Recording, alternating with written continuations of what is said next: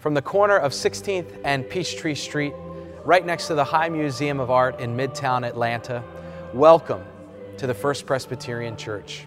I'm Senior Pastor Tony Sundermeier, and I want to thank you for tuning in to today's broadcast. And I would invite you now to join us in the worship of God. Our first scripture reading comes from the book of Isaiah, chapter 2, verses 1 through 5. Please turn with me to page 594 of the Old Testament. Listen for and hear the word of God. The word that Isaiah, son of Amoz, saw concerning Judah and Jerusalem. In days to come, the mountain of the Lord's house shall be established as the highest of the mountains, and shall be raised above the hills. All the nations shall stream to it. Many peoples shall come and say, Come, let us go up to the mountain of the Lord, to the house of the God of Jacob, that he may teach us his ways and that we may walk in his paths. For out of Zion shall go forth instruction, in the word of the Lord from Jerusalem. He shall judge between the nations, and shall arbitrate for many peoples. They shall beat their swords into plowshares, and their spears into pruning hooks. Nation shall not lift up sword against nation, neither shall they learn war any more. O house of Jacob, come, let us walk in the light of the Lord. This is the word of the Lord. Thanks be to God.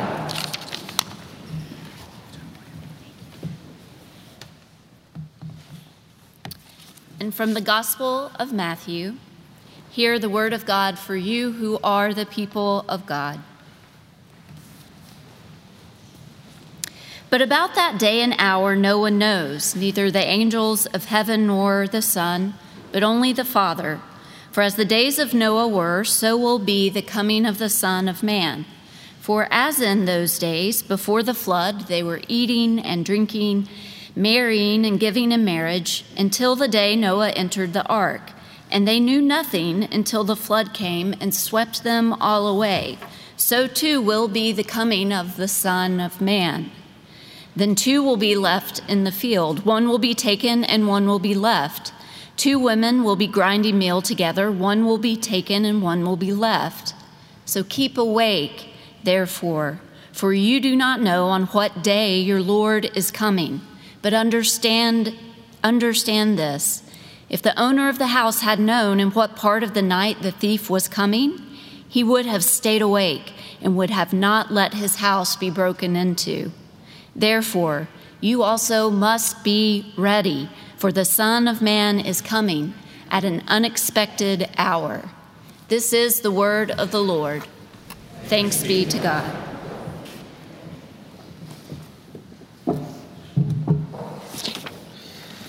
Before uh, we pray, let me share on a note that I overlooked just a few moments ago. Uh, we actually had a very busy Thanksgiving. We had three births in the congregation over Thanksgiving. I want to congratulate Ashley and Elizabeth Hancock on the birth of their daughter, Catherine Elizabeth, who was born on November 25th. I want to congratulate Brandon and Emily Ansley on the birth of their son Archer Cole Ansley, who was born on November 24th. We also want to congratulate John and Mary Beth Wilson on the birth of their son John Coles Wilson III, who was born on uh, November the 28th. The Given family, who uh, led us in the Advent candle, John uh, is Kason's brother.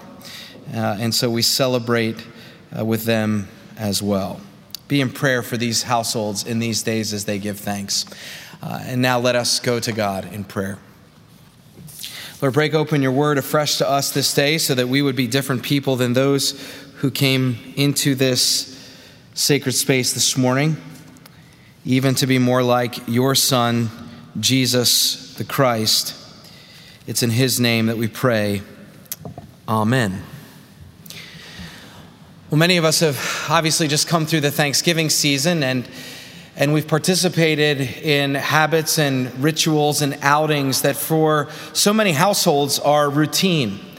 Uh, I've celebrated now 20 Thanksgivings with my in laws. Each and every year, we travel just outside of Philadelphia to celebrate uh, Thanksgiving at my mother in law's house. And, and when you do that for several years, when you practice these particular traditions, you sort of come to know what to expect, don't you? You know what's going to be served at the table besides, uh, besides turkey and, and cranberry and, and gravy. Uh, my mother in law always prepares her mother's recipe for stuffing uh, cornbread and biscuits mixed together with celery and a lot of butter and salt and goodness. Uh, we also uh, have a, a, corn succotash that we have every year, a broccoli and cauliflower medley, and, and, and a wonderful, uh, beautiful table with flowers. You, you come to expect the same things over and over and over again, and there really are not that many surprises.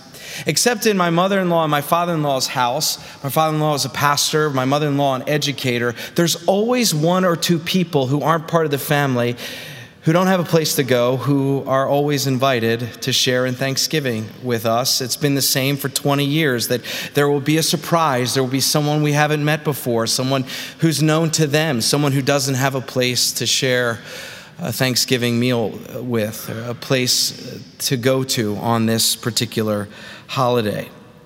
And I've been thinking a lot about expectations and sort of rituals as we come to this Advent season, this first Sunday of Advent. And, and there's a lot to expect when we show up. We, as a congregation, every first Sunday of Advent celebrate communion. We light candles. We sing, Come, thou long expected Jesus. We have the hanging of the greens tonight. There is a certain level of expectation, certain level of comfort, and, and knowing what is to pass in this particular time of year within the life of the church. But there's also somewhat of uh, the unexpected that shows up each and every year, whether it be a, a, funny line spoken at the Christmas pageant, which we will engage in next year, next week as well, or, or, or something that's new or fresh, new people, new experiences that, that come. And, and I suspect that for some of us who aren't familiar with the rhythm of Advent, the rhythm of the liturgy of Advent, uh, the texts this morning seem a little bit unexpected. They seem a little bit out of place. But if you have occupied these pews for a very long time, if you're familiar with the lectionary, which is this uh, th- three year set of texts that comes to the church, that is presented to the church each and every Sunday, then you know that what we heard today is not that unexpected. But some of us, I get it. Some of us are showing up on a Sunday morning, the first Sunday of Advent, and what we're looking for is a little bit of hope. What we're looking for is that word of expectancy. What we're looking for is the opportunity to begin to prepare, as Jamie said, to receive the gift of Christmas. And what we have, at least in the gospel text this morning, is a grown up, bearded Jesus talking about the end of the world. For some of us, that's surprising.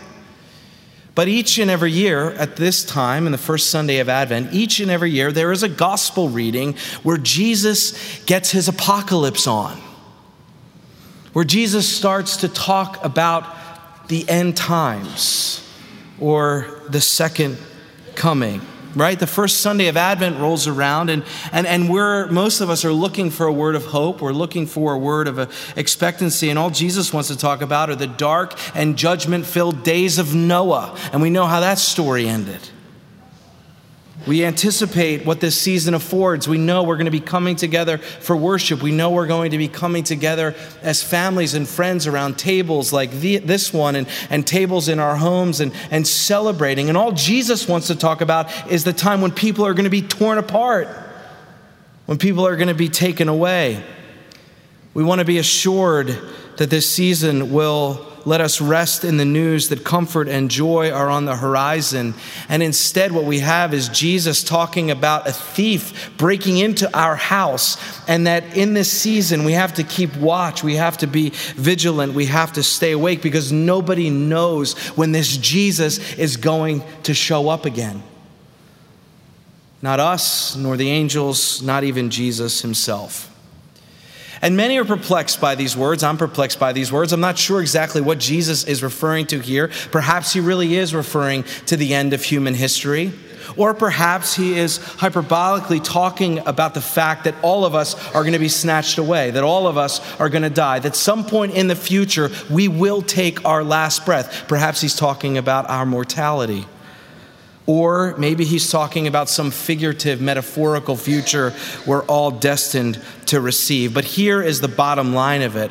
I think it's safe to say that most of us are not really interested in this kind of talk, in this kind of judgment, in this kind of reality only 24 days from Christmas. We come to church on Advent 1 and we're looking perhaps for a different word. So we begin Advent, and as it is every year, we have some sort of hard text about the apocalypse, about the end of times, about our mortality, about what God's future looks like. And that is actually appropriate. For those of us who have paid attention during the first Sunday of Advent over the years, it's appropriate to begin this way because Advent is not just about preparing ourselves for Christmas. Advent is also about preparing ourselves for Jesus' second coming, for him to come again. Now, I know we got a lot of Presbyterians in the room, and when, when Presbyterians start talking about the second coming, they get weirded out.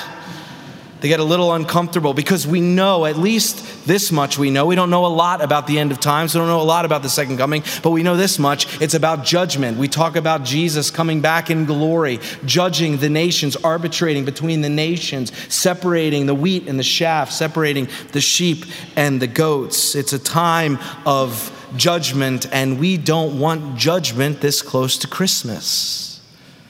We prefer not to hear it, and yet we're we're forced to hear it again. We're forced to hear this word. We're, we're invited to hear this word again. And I think it's important to note that, that although we think a lot of the second coming in terms of, of judgment, let us also be mindful that the first coming, Jesus' birth that we're preparing for, the birth of the Messiah, the birth of the Christ, this Jesus of Nazareth, is also a judgment. This birth is also a judgment. It's a judgment that's born out of love. It's a judgment as, as God shows up in the flesh. It's a judgment against the separation that exists between us and God. God judges that distance. God judges that separation. It's a judgment against the darkness. It's a, it's a judgment against the evil of this world and the evil of my life. It's a judgment against the rule of Caesar and the rule of Herod. And it's a judgment against any religion or any principality or power that neglects the poor, that neglects the oppressed and the stranger and the children and the widow and the orphan. It's a judgment against any way of being human that seeks to demonize or cast off someone else. It's it speaks against anything that, that sees the other as anything less than a daughter or son of the living God. You see, the incarnation, what we're preparing for in the birth of Christ, is actually a judgment born of love. A judgment born of love of that which doesn't belong to God's kingdom, of that which doesn't belong to the future of God. Another way we can look at it is from the perspective of Isaiah, the text that William read for us this morning, where Isaiah is talking about this future that is breaking in and what belongs to it and what doesn't belong to it. And the prophet says that, that all the nations, all the nations will be drawn to the house of God, thus overcoming racial and ethnic and national divisions and separations. That, that God uh, actually judges our separation judges what we do to one another in creating chasms and gaps between us. God judges war. God judges violence. Listen to what the prophet says His weapons, which were once used to destroy life, will be turned into instruments and tools that will sustain and promote life. They shall beat their swords into plowshares and their spears into pruning hooks. The future of God includes a new curriculum for us. It includes a new classroom. It's not that we're going to learn violence and war anymore, but we're actually going to learn the way of peace. And what we see through the prophet Isaiah as we begin this Advent season is that through the prophet, God is judging the darkness. that God is judging that which does not belong to God's reign or to God's future. And in that judgment is where we begin to see the kindling that will light the fire of this season. That in that judgment, we begin to see a light flicker, and it's a light that leads us to receive what God wants us to receive right now, in our time, and in our moment. And the invitation comes in a very clear way, and it's spoken with these words Come, let us walk in the light of the Lord. That's the invitation to begin this Advent season. Come, let us walk in the light of the Lord. Friends, it's often been said that, that we Christians, we, we live in between the times, right? We live in between the days of Noah, of despair and darkness and flood and destruction. And we live in between the days when God will completely and totally put the world to rights, when God will make a way for justice and love and mercy to prevail. And we live in between the times. We live in between those days. Another way to say it is that we live in the now and the not yet, that God's future is breaking in, that God is making a way for us, that God is lighting the darkness. And yet we realize that there's still brokenness. We realize there's still sin. We realize what we have walked into this sanctuary with, all that we're carrying, all that shadows us in this moment. We know that the full reign of God has not yet come to pass. And, and I think Advent, what it does is that it invites us into this tension, to hold this tension, to not be naive about the darkness, to tell the truth, and to be honest about it. To tell the truth about what we in this world face, but also be able to keep watch, to be on the lookout for this light breaking in into our own lives, into the darkness of our own lives, and into the darkness of the world. And I think that's what it means to live in between the times. I think that's what it means to live in these days, that we walk in the light of the Lord in the darkness. I was thinking about when I first was taught how to use a flashlight in, in the woods, right? When you're learning how to use a flashlight as a child, or you're teaching your child or a grandchild how to use a flashlight in the dark when you're camping, you don't point it to the sky as you're walking through the woods. You don't point it to your right or to your left. You, you point it right in, in front of you. And what you learn to do is as you're navigating the woods in the darkness, you learn to walk in the light in the darkness. That's the Advent message. That's the Advent invitation. We walk in the light in the darkness. And what that means for us as a people is that we recognize the darkness of broken relationships. You, some of us have felt them acutely over this holiday season where people aren't talking to each other, where people are not connected to each other, where they haven't forgiven one another. And so, what we do in that darkness is we walk in the light of reconciliation. We walk in the light in a different way than the world walks. Not a way that holds grudges, not a way that that holds on to things, but in a way that forgives, in a way that offers mercy. We walk in the light in the darkness, which means we do care for people who are different than us. We care for the poor, we care for the oppressed, we care for the widow, we care for the orphan, we care for children, we care for the most vulnerable in need. We, we walk in the light in the darkness, which means we see the humanity of other people. We recognize them as children of the living God. Come, let us walk in the light in the darkness. That's how you live in between the times. You walk in the light that shines in the darkness. I want to close with this. Uh, two Thursdays ago, uh, over 350 people packed Fifield Hall. Many of you were there uh, to honor and celebrate and give thanks to God for the pastorate of Reverend Connie Lee. Where is Connie? There she is. Thank you, Connie. And as I've already said uh, in our announcements, and as you well already know, today is Connie's last Sunday as a pastor of this congregation. After almost 20 faithful years in service to this church, to this city, and beyond. And at the celebration a couple weeks ago, we heard from multiple speakers who have known Connie, who have shared in ministry with her who have mentored her, who have been served by her pastoral care and her prophetic voice. And it was a touching and, and meaningful night. It's one that I'll never forget, and I know many of us will never forget. It also included, maybe the, the pinnacle of the night, it included a video from Charles Black that we went in and dug out of our archives, where Charles, a few years ago, recorded this video talking about Connie's faithful ministry. Now that Charles has gone on to be with the Lord, it was like his voice was coming back to us and speaking another word. And before we close tonight, we invited Connie and her husband Gentle to, to take the stage. And, and Connie, with joy and gratitude in her voice, she, she raised out her arms and she looked at us and she said, This is what the kingdom of God is supposed to look like. She said, This is what the future of God looks like. This is what the church ought to look like. And as I watched and I, and I listened to her, studying her every move, paying attention to every syllable, I gave thanks to God for what a faithful example Connie has been to our congregation when it comes to walking in the light in the darkness.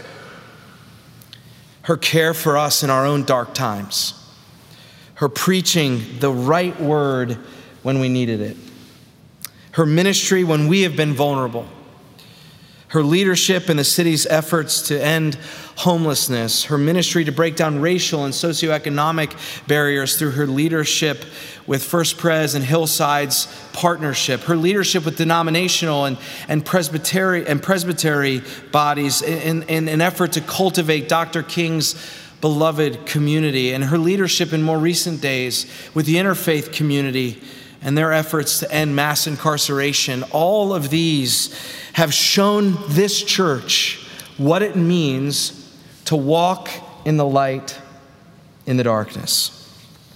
And so, Connie, on this day that we begin Advent, and on this day that we mark your retirement, the end of faithful, faithful service, we say thank you for living out the vision of Isaiah. Thank you for living out that vision for us. We're better people, we're a better church because you have pastored us. And your prophetic voice and your leadership in these in between times are exactly what we've needed. Thank you for showing us what God's judgment and love looks like. And thank you for showing us what it means to walk in the light especially when it's darkest. May we continue to be a church that walks that way. For the sake of the gospel and for the sake of the world, may it be. Amen.